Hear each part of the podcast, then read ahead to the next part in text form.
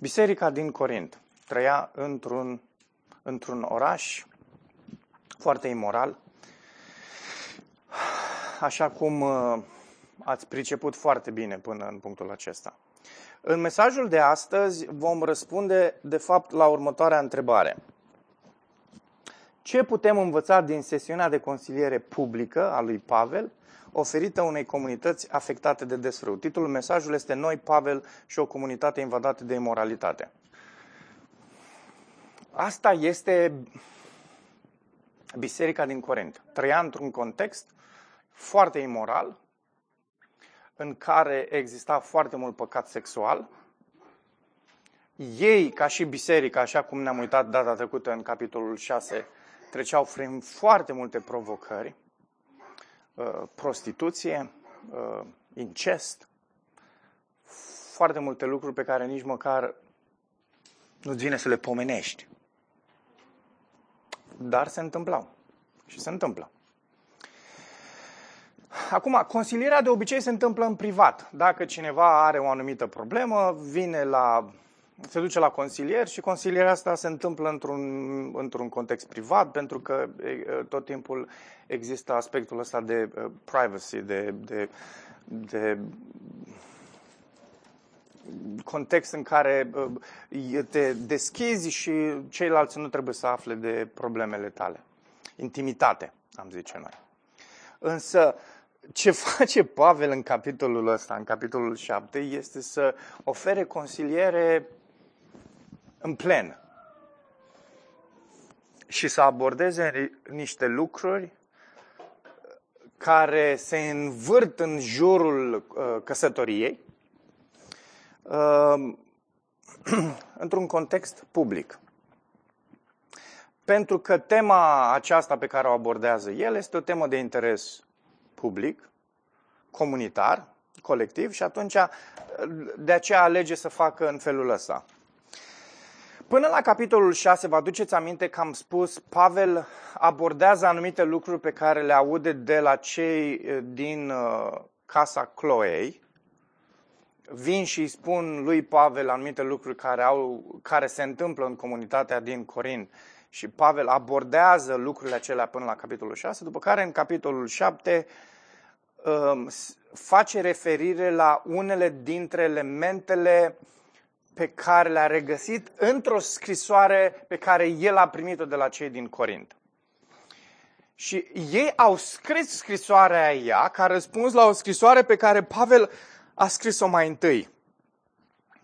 Și unele dintre lucruri pe care Pavel le-a scris în acea primă scrisoare au, au fost aveți grijă că este imoralitate între voi. Nu trăiți așa. Și ei au înțeles între voi, adică secular, în lume. Aveți grijă că e imoralitate. Și ei au zis, nu, că nu e niciun fel de problemă. Și Pavel scrie scrisoarea aceasta să răspundă acelei neînțelegeri pe care ei au avut-o. Acum, ei, pe lângă faptul că au spus, nu, nu e, între noi nu există probleme, au pus și foarte multe întrebări întrebări pe care el le abordează de la capitolul 7 mai încolo, până la, până la, până la sfârșitul cărții, de fapt. În capitolul 7 abordează toate aspectele astea care se învârt în jurul căsătoriei. Și uh, apoi în capitolul 8, mesajul care va fi data viitoare, mâncarea care era jerfită idolilor, ce faci cu asta? Și uh, apoi problema darurilor și intră într-o grămadă de alte discuții. Problemele sociale care erau între ei, făceau grupuri, bogații stăteau cu bogații, săracii cu săracii și aveau tot felul de întrebări. Și Pavel abordează uh, toate uh, întrebările acestea. Și o să ne uităm la ele. Însă, deși poți să identifici două părți ale cărții, 1.6, Pavel uh, abordează lucrurile pe care le aude de la cei din casa Chloei, uh, pentru cei care vă tot uh, mirați că fac afirmația asta, dacă vă uitați în 1 cu 11, spune, fraților, mi s-a dat de știre despre voi de către cei ai Chloei, că între voi sunt certuri, da? Deci de la cei ai Chloe au auzit o grămadă de lucruri despre ce se întâmplă, că sunt certuri, că, sunt, că e incest, că sunt probleme, că e prostituție, au auzit de la, de, la, de la cei în casa Chloe toate lucrurile astea. După care, în capitolul 7, din capitolul 7 se schimbă asta, dar deși se pot identifica aceste două părți ale, ale scrisorii, interesant este că capitolul 6 se leagă de capitolul 7. Și modul în care Pavel alege să-și facă tranziția asta, o face tocmai pe această temă uh, care este în jurul imoralității. Sfârșit de capitol 6, vă aduceți aminte, două imperative. Fugiți de imoralitatea sexuală și ultimul verset, sau ultima parte a ultimului verset din capitolul 6, slăviți deci pe Dumnezeu în trupul vostru. Două elemente foarte esențiale. Fugiți de imoralitate sexuală, de păcat sexual, fugiți. Și doi, slăviți deci pe Dumnezeu în trupul vostru. Acum, aceste două imperative sau două porunci pe care le regăsim în capitolul 6, ele pot fi împlinite în două feluri. Fie prin stăpânire de sine, devii stăpân pe trupul tău în sensul în care te controlezi cu privire la păcat sexual. Bineînțeles, prin harul lui Dumnezeu, dar tu ești responsabil să faci asta. Fie te căsătorești. Adică dacă, dacă nu există stăpânire și nu poți să te stăpânești în ceea ce înseamnă păcatul sexual, te duci și te căsătorești. Și ți un partener de viață cu care trăiești, cu care te iubești și cu care poți să întreții relații intime astfel încât să se consume acea dorință din, din trupul tău pentru, pentru, pentru relații intime. Uh, celor din Tesalonic, ascultați sfatul pe care îl oferă Pavel. Voia lui Dumnezeu este sfințirea voastră să vă feriți de imoralitatea sexuală, fiecare dintre voi trebuie să țină vasul în sfințenie și cinste, nu în patimi ca păgânii care nu-L cunosc pe Dumnezeu. Ok? Și ce spune Pavel celor din Tesalonic, Tesalonic uh, cu alte cuvinte le spune și celor din Corint. Trebuie să aveți grijă, este voia lui Dumnezeu sfințirea voastră, să vă păstrați curați, să vă slăviți pe Dumnezeu în trupul vostru. Și cum faceți lucrul acesta? Feriți-vă, ferindu-vă de imoralitate sexuală și ținându-vă trupul uh, pentru slava uh, lui Dumnezeu. Trupul omului și trupul nostru care este uh, al celor credincioși, care este templul cui? Duhului Sfânt. O chestie foarte serioasă. Ascultați, sfatul ăsta pe care Pavel îl oferă celor din Tesalonic și cu alte cuvinte îl oferă și celor din Corint transcende orice aspect de istorie, de cultură, transcende toate acestea. Și deși poate astăzi este, avem un context diferit față de acea perioadă antică romană, cerințele pe care Dumnezeu le are pentru noi sunt aceleași. Să fim sfinți, să fugim, să ne ferim de acest păcat sexual care face ravagii și să ținem vasul în sfințenie. Asta este cerința pe care Dumnezeu are pentru noi. Haideți să citim textul. Am ales să-l parcurg pe tot, uh, pentru că n-am vrut să, în mesajul de săptămâna viitoare, să abordez doar problema virginelor. Ok? Și o să vedeți fecioarele. Din, de la 25, aproape jumate de porțiune acolo, vorbește despre fecioare, virgine, termenul nostru modern. Haideți să... Unii ar zice, cum e așa ceva în Scriptură? Este și o să vedeți și ce înseamnă lucrurile astea. Hai să citim. Avem mult de citit, așa că puneți-vă centurile de siguranță, ok? Să nu cădeți de pe scaun, adică să adormiți. Cu privire la lucruri, dar cu, cu așa text sigur nu adori, ok? cu privire la lucrurile pe care mi le-ați scris, între ghilimele, e bine pentru om să nu se atingă de femeie. Asta, asta era ce spuneau ei. Ok? Ascultați, o să mai... Sper că nu vă deranjează stilul meu când citesc Scriptura, că mai mă întrerup din când în când și comentez pe anumite texte, că cineva mi-a zis că îmi bag joc de cuvântul lui Dumnezeu că fac lucrul ăsta, ok? Ascultați, nu fac asta. Cu niciun, în niciun fel nu îmi bag joc de cuvântul lui Dumnezeu prin faptul că mă opresc și comentez. E mult, s-ar putea să fie anumite lucruri în text peste care să nu mai revin în mesaj și mai bine mă opresc și explic despre ce e vorba în textul acolo, dacă consider că e ceva important, ok? Și aici e ceva important. Este un alt slogan. Vă aduceți aminte că data trecută ne-am uitat la niște sloganuri care existau în biserica din Corint. Aici regăsim un alt slogan. Nu vă atingeți în niciun fel de femeie. Verbul în greacă, care este folosit pentru a te atinge, are implicații sexuale se referă la a întreține relații sexuale cu o femeie. Deci când ei spuneau lucrul ăsta, spuneau nu trebuie să te atingi de femeie.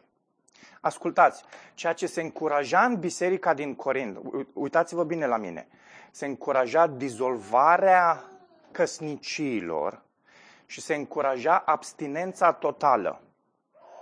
Acum, nu vi se pare haios având în minte capitolul 5 și 6? ok? Unde e atâta imoralitate, incest, se întâmplă atât de multe lucruri, într-un astfel de context se vorbea despre uh, a te călugări în mijlocul comunității. Hai să dizolvăm tot, dizolvăm orice, orice relație, orice cuplu, pentru că trebuie să nu mai uh, facem lucrul ăsta.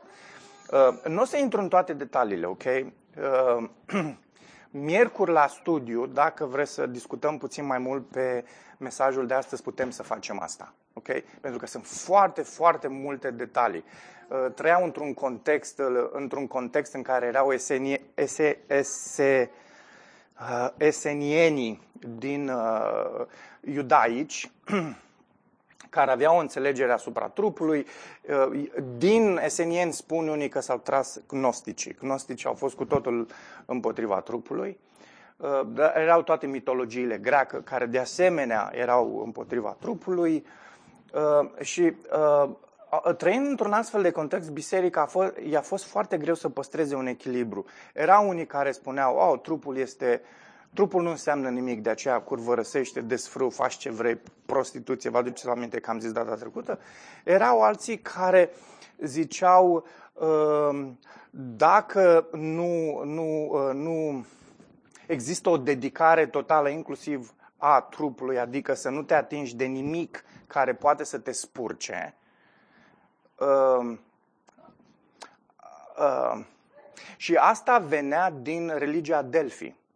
Uh, profetesele care erau la templul uh, lui Delphi, a profetului Delphi, ele erau virgine. De aici o să vină și o să discutăm în capit- de la versetul 25 de unde a venit acest întreg concept despre virgin, virginitate sau feciorie. Ei spuneau că printr-o astfel de stare curată a trupului poți să devii, uh, să cunoști divinitatea mai bine. Ok? Ehm, o să revenim la aspectul ăsta, nu vreau să mă opresc la ele. Tocmai asta este ideea, că sunt foarte, foarte multe detalii în spatele textului de astăzi și aș vrea să parcurgem textul mare și apoi să ne uităm la câteva principii pentru noi astăzi. Haideți să, să citim. Este bine pentru om să nu se atingă de femeie, însă datorită cazurilor de desfrâu, Pavel din start abordează lucrurile în felul ăsta, fiecare bărbat să-și aibă propria soție și fiecare femeie să-și aibă propriul soț. Foarte interesant cum pune Pavel situația. Că ar fi putut să se oprească cu punct după prima chestie. Să zică fiecare bărbat să-și aibă propria soție. Punct. Nu? Dar zice fiecare soție să-și aibă propriul soț. De ce? Pentru că exista un mod acolo. Vorbim miercuri, dacă vreți, despre lucrurile astea. Sunt foarte interesante. Dar nu pot să nu intru în ele. Ascultați, erau bărbați în contextul acela care ziceau soția mea e soția mea. Ea o am ca să am copii, să am moștenitori. Dar plăcerea sexuală o căutau în altă parte. Ok? Și în felul acesta abordează Pavel situația aici. Zice, trebuie să ai propria ta soție, tu ca soție trebuie să ai propriul tău bărbat. Și mai târziu spune, femeia este stăpână peste trupul bărbatului și bărbatul este stăpân peste trupul femeii. De ce? Pentru că sunteți una, Geneza capitolul 2, și nu, nu, nu vă puteți permite și altceva. Unul pentru unul și atâta. Ok? Asta e, da, e, Pavel abordează lucrurile în felul ăsta. Apoi, soțul să-și împlinească datoria față de soție și de asemenea soția față de soț. Soția, ce spuneam, este stăpână pe trupul ei, soția nu este stăpână pe trupul ei, ci soțul. Tot astfel, nu soțul este stăpân pe trupul său, ci soția nu vă refuzați unul pe altul decât doar prin înțelegere, pentru un timp, ca să vă dedicați rugăciunii și apoi fiți din nou împreună ca să nu vă ispitească satan din cauza nestăpânirii voastre. Spun aceasta ca o îngăduință, nu ca pe o poruncă. Eu doresc ca toți oamenii să fie așa cum sunt eu, însă fiecare are propriul său dar de la Dumnezeu, unii de un fel, alții de alt fel. Acum, celor necăsătoriți și văduvelor le spun că este bine pentru ei să rămână așa cum sunt eu. Dar dacă nu se pot stăpâni, să se căsătorească, pentru că e mai bine să se căsătorească decât să ardă de dorință. Celor căsătoriți le dau această poruncă nu eu, ci Domnul, soția nu trebuie să se despartă de soțul ei, dacă se desparte atunci să rămână necăsătorită sau să se împace cu soțul ei, iar soțul nu trebuie să divorțeze de soția lui. Celorlalți vă spun eu, nu Domnul, că dacă un frate are soția necredincioasă și ea vrea să stea cu el, el să nu divorțeze de ea. Iar dacă o femeie are soțul necredincios și el vrea să stea cu ea, ea să nu divorțeze de soțul ei că soțul necredincios este sfințit prin soția lui, iar soția necredincioasă este sfințită prin fratele. Astfel, sau altfel, copiii voștri ar fi necurați, dar așa, nu, așa sunt sfințiți.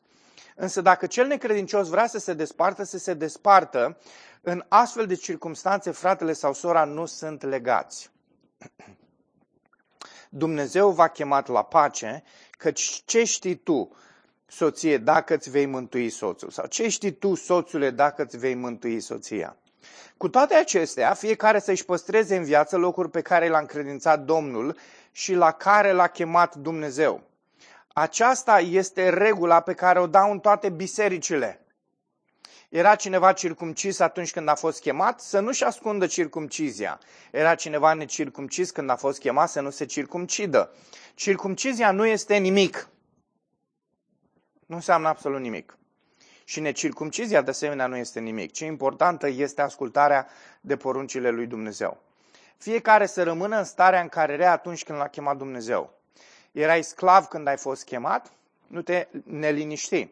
Dar dacă poți să, sau nu te îngrijora, nu fi preocupat de lucrul acesta, în sensul ăsta. De ce face declarația asta? Pentru că ei erau preocupați de asta. Sclavii care au devenit pocăiți, care au devenit creștini. Dar dacă poți să ajungi liber, folosește acea ocazie, că sclavul chemat în Domnul este omul liber al Domnului. De asemenea, cel care era liber când a fost chemat este sclavul lui Hristos. Voi ați fost cumpărați cu un preț să nu deveniți sclavi ai oamenilor. Fraților, oricare ar fi fost starea în care a fost cineva când a fost chemat să rămână lângă Dumnezeu. Cu privire la fecioare, N-am nicio poruncă de la Domnul, dar îmi spun părerea, ca unul care, prin îndurarea Domnului, este vrenic de încredere. Eu cred că din cauza necazurilor de acum este mai bine ca fiecare să rămână în starea în care este. Ești căsătorit, nu căuta divorțul. Ești necăsătorit, nu căuta soție. Însă dacă te căsătorești, nu păcătuiești.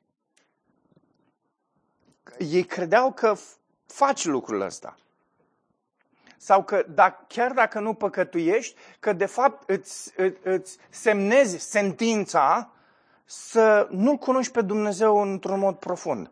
Că nu ai cum să-L cunoști pe Dumnezeu într-un mod profund atâta timp cât ai soție. ok. Ah. De asemenea, dacă o fecioară se căsătorește, nu păcătuiește. Însă cei care se căsătoresc vor avea necazuri ce țin de această viață, iar eu vreau să vă feresc de ele. Fraților, Ceea ce vreau să spun este că vremea s-a scurtat.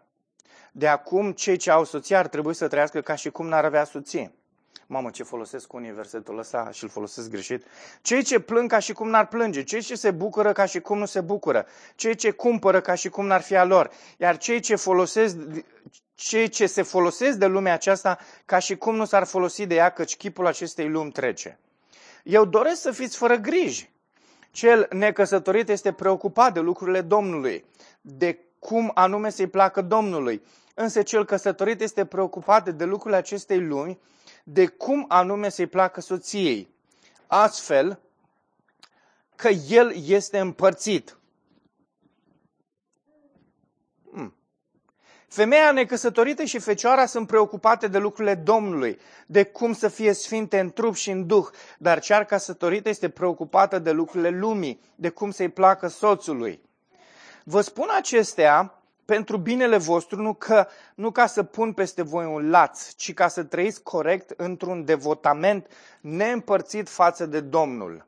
Însă, dacă cineva crede că se comportă nepotrivit față de logonica lui, ăsta este unul dintre cele mai dificile versete din întreaga Scriptură folosește o terminologie în greacă care pentru specialiști e foarte grea, e indescifrabilă.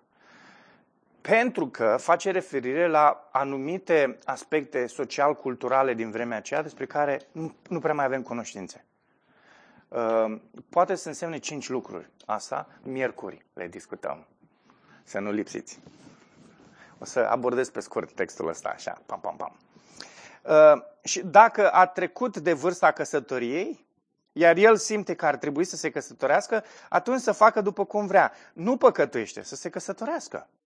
Însă oricine este convins în inima lui și nu este constrâns, ci ține dorințele sub control și a hotărât în inima lui să nu se căsătorească cu logonica sa, și acesta face bine. Deci cel care se căsătorește cu logonica sa face bine, iar cel care nu se căsătorește face și mai bine. O femeie nu este liberă atâta timp cât trăiește soțul ei. Dar dacă soțul ei moare, ea este liberă să se căsătorească cu cine dorește, dar în Domnul. Însă, după părerea mea, ar fi mult mai fericită dacă rămâne așa cum este. Și cred și eu că am Duhul lui Dumnezeu. Amin. Ah, cum e? Ați citit uh, 1 Corinteni 7 vreodată?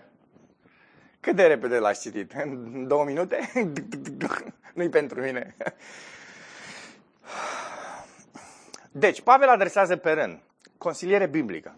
Face în plen. Cuplurile căsătorite. Pe ele le ia primele. Pe care le sfătuiește să păstreze un echilibru al relațiilor intime. Uh, și asta, așa cum am spus puțin mai devreme, pentru că prin ei exista moda aceasta de a, a fi înclinați către abstinență din pure motive nebiblice. Nu pentru că ar fi vreo poruncă din partea Domnului, așa cum, cum spun, de exemplu, unii greco-catolici, Uh, că Dumnezeu a poruncit uh, slujitorilor să nu se căsătorească. Nu există așa ceva. Bine, în contextul de acolo spunea că tot, tuturor le-a poruncit lucrul ăsta, dar nu, nu există nicio poruncă biblică de o, așa, de o asemenea nuanță. Și problema care a apărut acolo în Corint era că exista încurajarea aceasta către abstinență, numai că tu poți să zici multe cu, cu, cu gura, dar în ei ardea multă dorință, știi? și zicea, ok, bine, nu, am, uh, nu mai mă ating de nevasta, dar se atingeau de altele. Ok? Și asta a apăruse în capitolul 6 la sfârșit. Da, el spune că ați ajuns în felul acesta să vă prostituați, știi? Și Pavel le zice, uitați-vă, însă datorită cazurilor de desfrâu, versetul 2, da? Și sunt aici diverse interpretări ale expresiei astea. Unii spune că posibile de desfrâu, dar cei mai mulți comentatori și traducerile din limba engleză, cele mai multe dintre ele aleg să meargă pe această linie a unor cazuri de desfrâu care erau prezente printre ei. Se întâmpla lucrul ăsta. Și Pavel le zice, pentru că există asta, nu înțelegeți că prin abstinența asta sau prin dizolvarea cuplurilor despre care vorbiți voi, de fapt nu faceți nimic altceva decât să încurajați la, ă, ă, la un stil de viață care este doar printre păgâni. Așa ceva nu, nu trebuie să fie printre voi. Și zice, măi, trebuie să vă puneți viața în orânduială cei care sunteți căsătoriți, înțelegeți un lucru. El este a ei, ea este a lui, trupul lui este al ei, trupul ei este a lui. Punct. Și trebuie să trăiți în echilibru, zice Pavel. Să comunicați, să vorbiți între voi și să hotărâți împreună când este timpul să Uh, să vă concentrați pe biserică, pe slujire, când este timpul să... Adică trebuie să comunicați, trebuie să existe un echilibru între voi. Dacă va exista acest echilibru, zice Pavel, atunci sunteți bine. Apoi, ia la rând pe cei necăsătoriți și pe văduve, pe care Pavel, ca unul care era singur, care era celibatar, îi încurajează să rămână la fel. Le zice, dacă sunteți necăsătoriți sau dacă sunteți văduve, rămâneți așa. E mult mai bine, e mult mai sigur.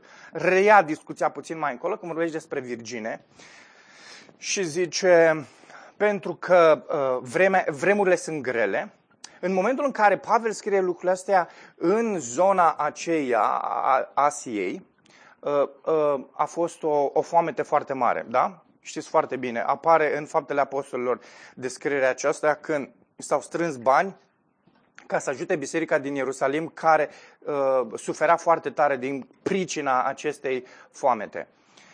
Și ăsta e motivul pentru care Pavel abordează cum abordează lucrurile în textul de aici.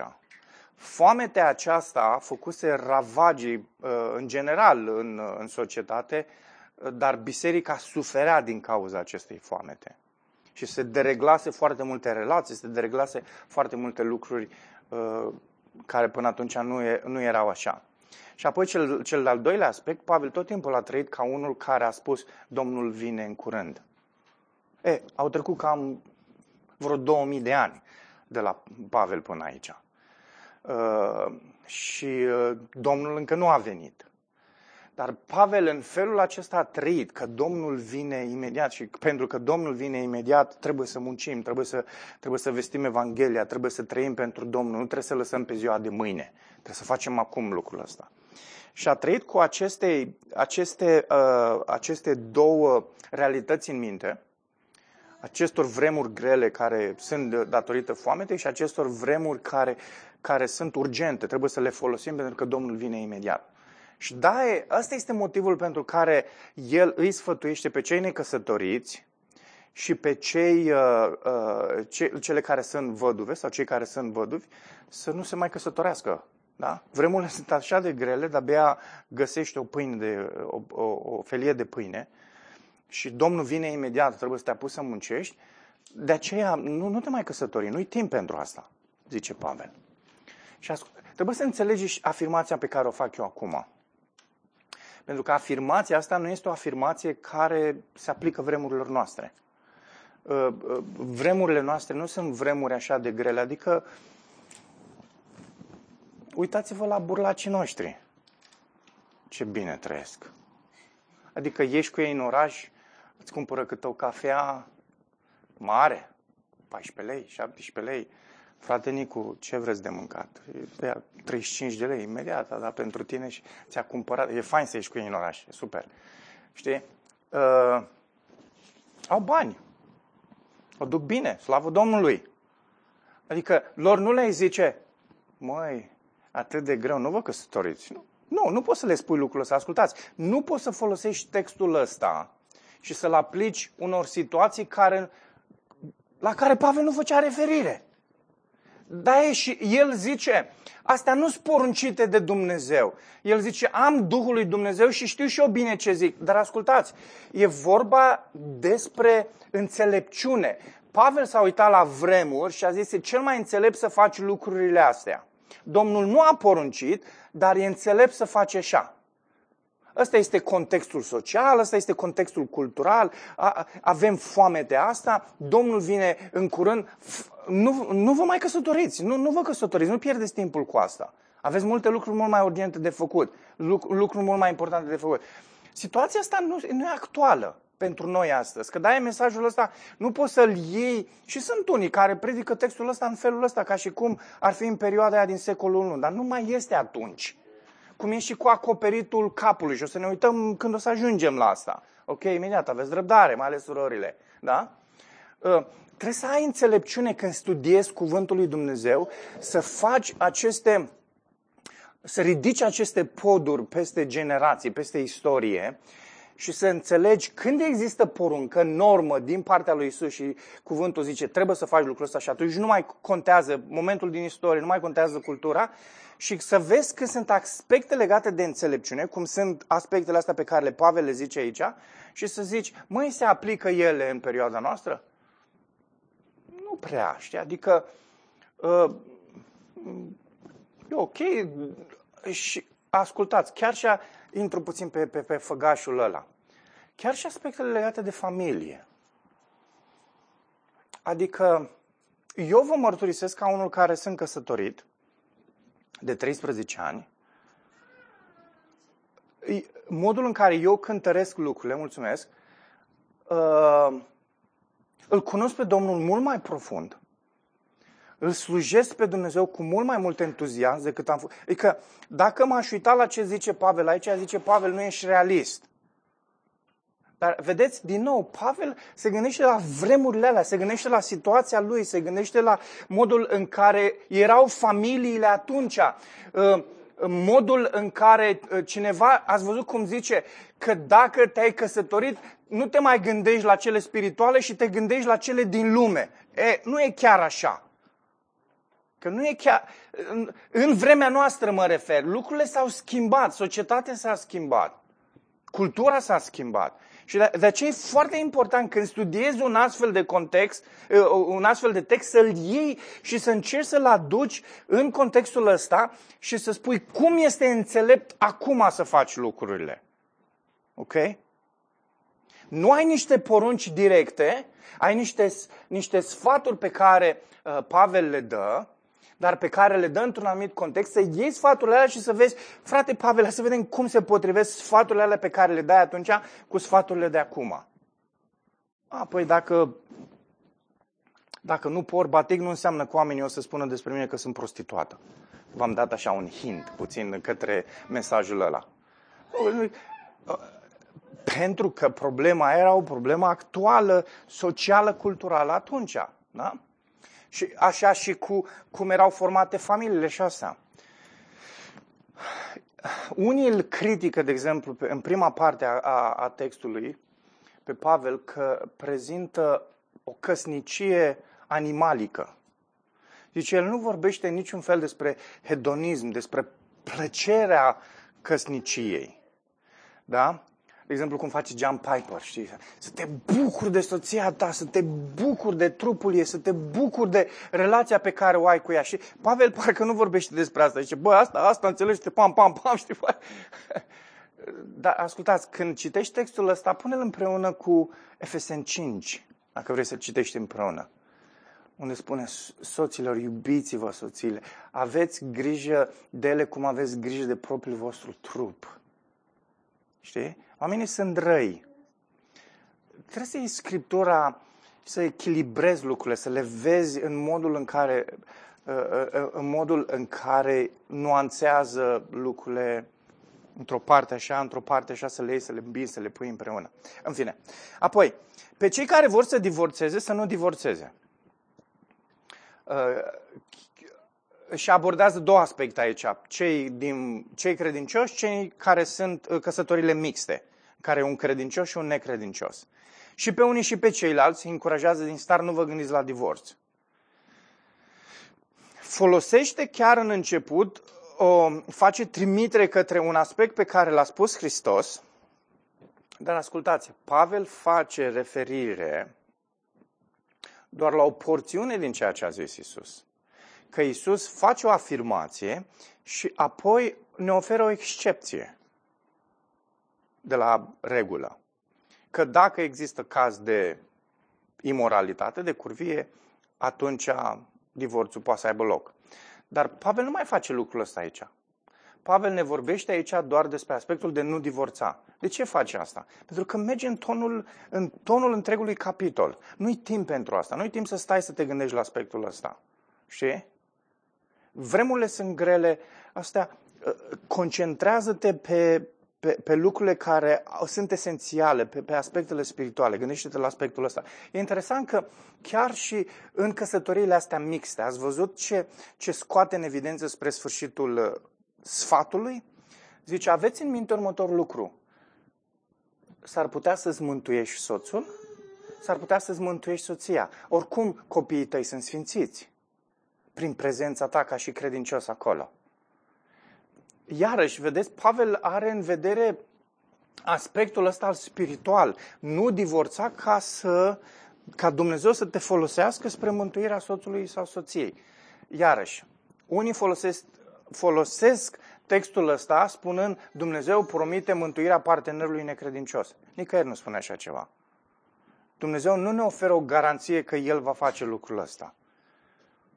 Dar, dacă tu stai în căsnicia aia, ca și, necre- ca și credincios cu un necredincios, el nu vrea să se să divorțeze de tine, și tu stai acolo și trăiești ca un adevărat credincios, există foarte multe șanse. Mult mai multe șanse pentru el sau ea ca Dumnezeu să îl mântuiască. Apoi, vorbește despre fecioară și abordează într-un mod diferit față de cum abordează în versetul 8 când spune necăsătorit celor care sunt necăsătoriți și văduvelor. Pentru că exista această problemă a fecioarelor. Da? Erau cei uh, profetesele care, uh, care slujeau profetului uh, Delphi. Vă aduceți aminte că în Corint era cel, unul dintre cele mai mari temple. Uh, dacă nu vă mai aduceți aminte, ascultați mesajul meu de introducere la cartea, uh, la scrierea asta, la seria asta de, de predici. Uh, ofer mai multe detalii acolo. Și aceste profetese erau virgine. Și exista acest concept care, ascultați, cei mai mulți comentatori biblici sunt de acord că ajunseseră inclusiv în biserică, în comunitatea creștină, că dacă ești virgin, vei fi mai eficient pentru Dumnezeu sau vei avea mai multe posibilități de a-L cunoaște pe Dumnezeu că Dumnezeu ți se va descoperi ție mai mult, că vei fi mai luminat de divinitate, dacă vei fi virgin. Și ăsta este motivul pentru care Pavel abordează în felul acesta, că ă, și când, când am citit prima oară, fără a avea detaliile astea de istorie, mă gândeam, mai de ce face Pavel asta? Că în primă a abordat aspectul celor necăsătoriți și văduvelor. De ce revine ă, cei necăsătoriți sunt, sunt ă, feciorii, da? fecioarele, sunt cei virgini. De ce abordează din nou? A, pentru că exista problema asta, istorică acolo, culturală, socială.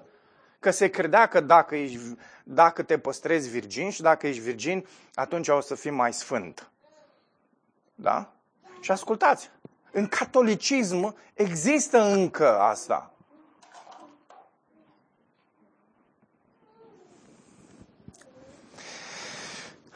Pe cei logodiți le oferă ambele opțiuni. Dacă vreți să vă căsătoriți, vă, vă căsătoriți. Dacă nu vreți să vă căsătoriți, nu vă căsătoriți. Uh, nu vă zic nimic aici, vă zic doar miercuri despre ce vorba. Da? Dar e o foarte interesant, o discuție foarte... Ca să înțelegeți puțin, Gordon Fee are 100 de pagini în comentariul lui biblic pe capitolul 7 uh, și uh, am uitat celălalt comentariu, am uitat numele cel, celălalt, uh, 104 pagini. Uh, am citit săptămâna asta uh, mai mult de 10 comentarii pe capitolul ăsta, două dintre ele 100 de pagini, doar pe un capitol. Pentru că intră în toate aspectele astea istorice, în toate aspectele astea legate de exegeza textului. Sunt lucruri foarte importante. Uh, mă rog, importante pentru ei, pentru noi nu sunt așa importante. Uh, și apoi, cea, ultimul aspect în, uh, în consilierea lui Pavel, văduvele, pe care, din nou, le sfătuiește să rămână singure. Dar dacă vor să se căsătorească, să se căsătorească cu cine vor, dar în Domnul. ok? Care principiu care de fapt e valabil pentru oricine. Că poți să te căsătorești cu cine vrei, dar în Domnul. E foarte important aspectul ăsta. Acum, am ales astăzi să nu intru în detaliile textului, deja e 12 fără 5, și doar în cele cultural-istorice, uh, și nici în cele cultural-istorice, dar de dragul subiectului care este unul sensibil, am ales să mă opresc doar asupra a două aspecte. Și acum, pe final, o să abordez doar două elemente care pot să ne ajute pe noi din uh, studiul acestui capitol. Că m-am gândit, măi, cum poate să ajute pe sora Maria sau cum poate să ajute pe uh, George, cum poate să ajute un astfel de capitol, poate să mă ajute pe mine, uh, un astfel de capitol astăzi, în, în secolul 21, când nu mai avem provocările pe care le aveau ei, nu există nicio foamete, nu, nu există problemele alea culturale, sociale care existau atunci, dar, dar, două aspecte. Primul, Interesant este, vă aduceți aminte că am tot spun, am spus aspectul ăsta, cuvântul în greacă pentru păcat sexual este, vă aduceți aminte termenul? Porneia. Ok? Care în modernitate a dat cuvântul care l-a dat. Că ne și rușine să-l spunem, ok? Dar, uh, ascultați, un prim aspect, dragilor. Trăim noi într-o vreme care a fost la fel dintotdeauna.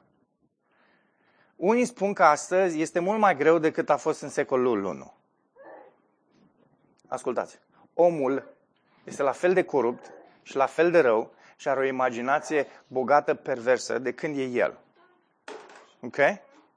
Adică Uh, să nu vă gândiți că omul s-a gândit doar acum, în secolul 21, la modul în care poți să-ți ucizi un prieten. Nu? Ce a făcut Cain? Încă de la început și-a imaginat cum poate să-și omoare fratele. Și l-a omorât. Că, ascultați, lucrurile astea care ni se întâmplă nouă astăzi nu sunt niște lucruri noi. Sunt lucruri care întotdeauna au fost în natura căzută a omului. Dar, dragilor, care este elementul practic pentru noi din mesajul de astăzi?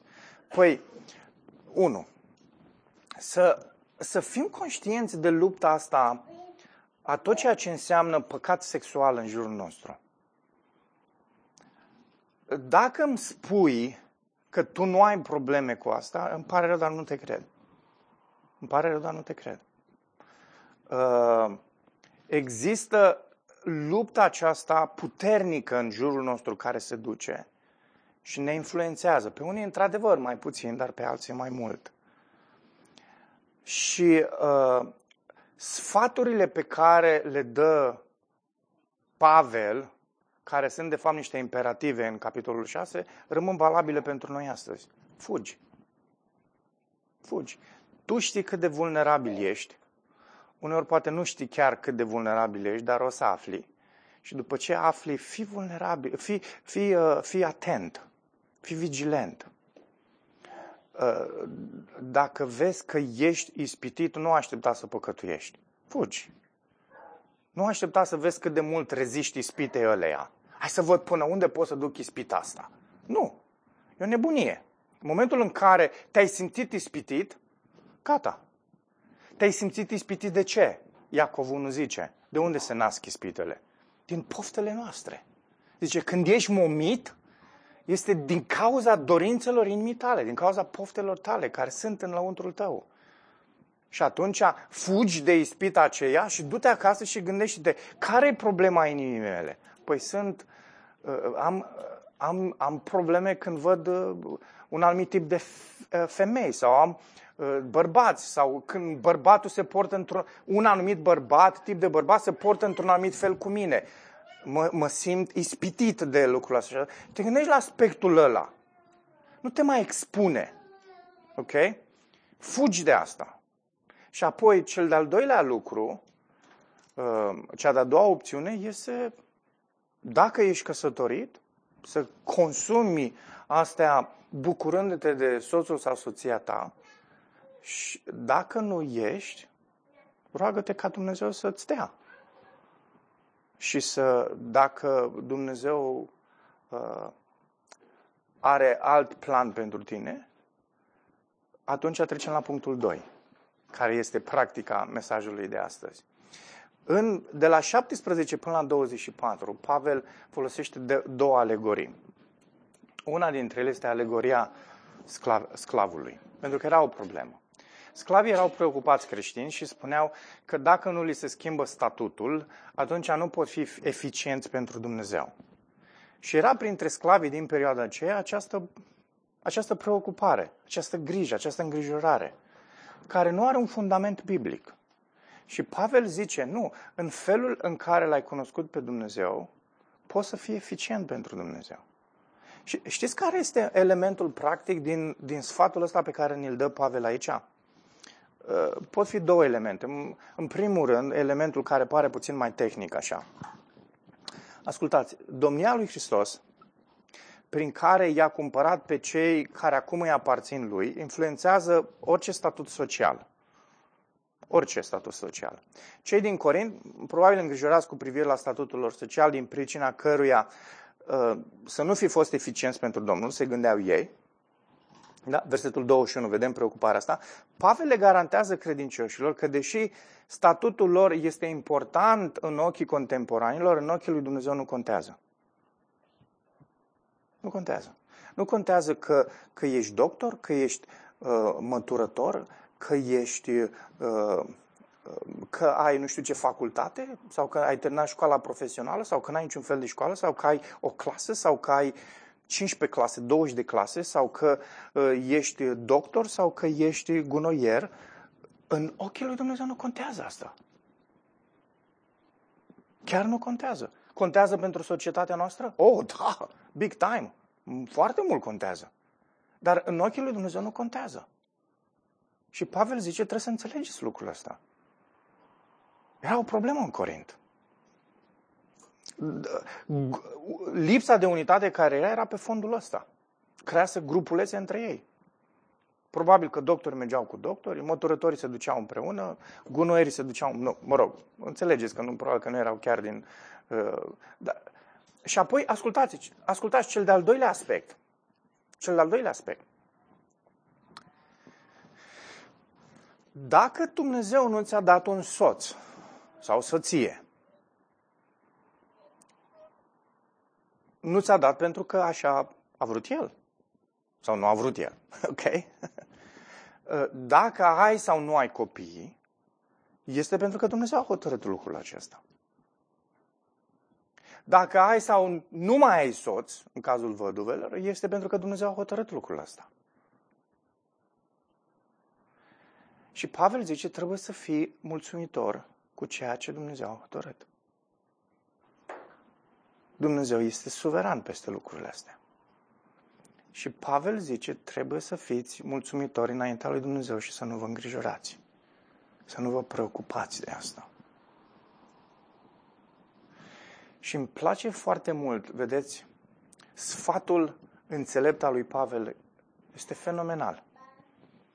Că până la urmă aspectele astea transcend anii ăștia mulți dintre noi istorici. Ce contează este să-L slujim pe Dumnezeu. Ce contează este să fim dedicați lui Dumnezeu. Uh, căutam în text unde el zice lucrul acesta. Uh,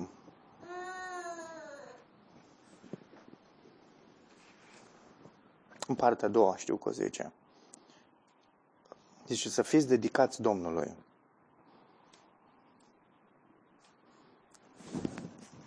Dacă îl vedeți, uit, îmi spuneți. Uh, e, e important aspectul ăsta. Pentru că ce zice Pavel, de fapt, este, asta este elementul care trebuie să te preocupe pe tine.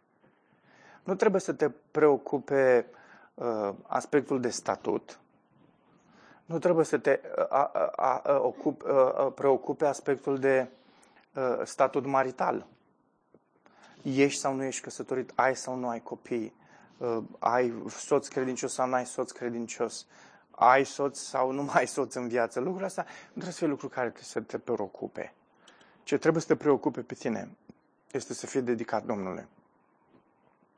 Ascultați, asta nu înseamnă că celelalte lucruri nu sunt importante pentru Dumnezeu. Asta nu înseamnă că Dumnezeu nu vrea să ne dea copii dacă suntem căsătoriți. Uh, sau că Dumnezeu este rău și zice nu îți dau nicio soție, nu îți dau niciun soț. Unii oameni vor să îl, îl, îl, îl portretizeze pe Dumnezeu în felul ăsta. Dar Dumnezeu este un Dumnezeu bun și înțelept. Și ceea ce El face, face pentru că are cunoștință de cauză toate lucrurile. Și trebuie să ne încredem în El.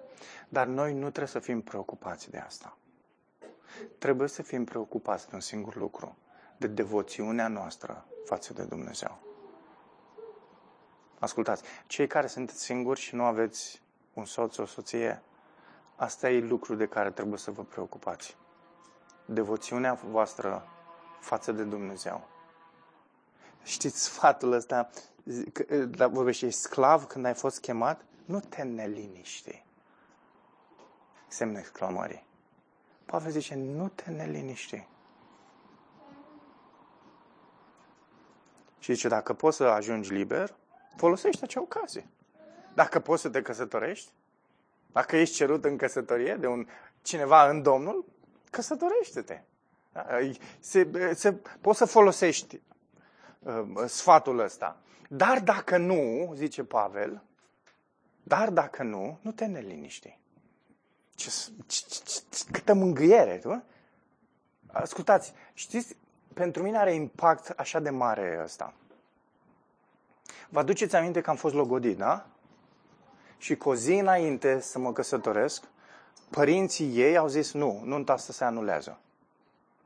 Ascultați, aveam certificat de căsătorie în Statele Unite, îți trimite certificatul de căsătorie care trebuie doar să fie semnat de preot și atunci el devine valabil. Dar am văzut certificatul de căsătorie. L-am văzut, am pus mâna pe el, l-am scos din plic. Trebuia doar semnat. M-am căsătorit cu Marta și nu puteam să avem copii. Ne-am dus la doctor, ne-am dus la doctor, ne-am dus la doctor, ne-am dus la doctor. Și într-un moment am zis, știi ceva? Hai să lăsăm în mâna Domnului și să, să, să nu ne mai ne liniștim. Hai să fim liniștiți în El.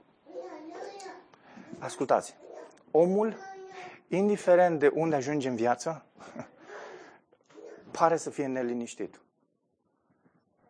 termin liceu, zice, hai să fac și o facultate acum, faci facultate, hai să fac și un master acum, faci master, hai să fac și un doctorat acum, știi?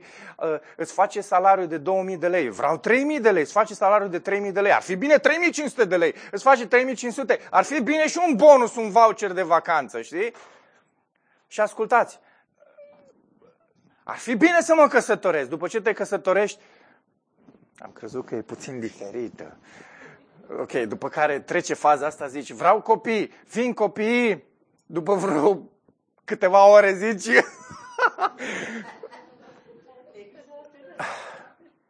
crezi copii mari, zici ce bine era când erau copii mici. Ascultați, tot timpul inima noastră tinde să fie neliniștită și preocupată. Și Pavel știa lucrul ăsta foarte bine. Foarte bine îl știa. Și zice, nu te liniști, neliniști. Încrede-te în Dumnezeu. Crede în Dumnezeu, că El este suveran. Îmi place foarte mult mesajul ăsta, sincer. Și asta e motivul pentru care m-am, am, m-am bucurat să-l predic în felul ăsta. Uh, un text foarte dificil, foarte multe lucruri grele în textul ăsta, dar vedeți cum elementele astea transcend secolul 1 și ajung în secolul nostru 21 și avem și noi cam aceleași lupte pe care le aveau ei, diferite, nuanțe diferite, dar pentru că natura este aceeași. Ascultați, oamenii în vremea noastră, noi astăzi avem nevoie de Isus la fel de mult cum au avut cei din secolul 1. Și când ne punem încrederea noastră și speranța noastră doar în Isus, atunci suntem liniștiți doar atunci. Frații mei și surorile mele și cei care nu sunteți frați și surori, soluția pentru viața noastră neliniștită nu este decât Isus și desfătarea noastră în El. Și până nu ajungi să crezi lucrul ăsta, nu vei fi liniștit. Cei care nu sunt mântuiți, până în momentul în care nu își pun încrederea în Isus și au speranța doar în El, nu se va întâmpla nimic cu... Da, e Dumnezeul nostru, e Dumnezeul păcii care întrece, pace care întrece orice, orice capacitate a omului de a înțelege. Amin?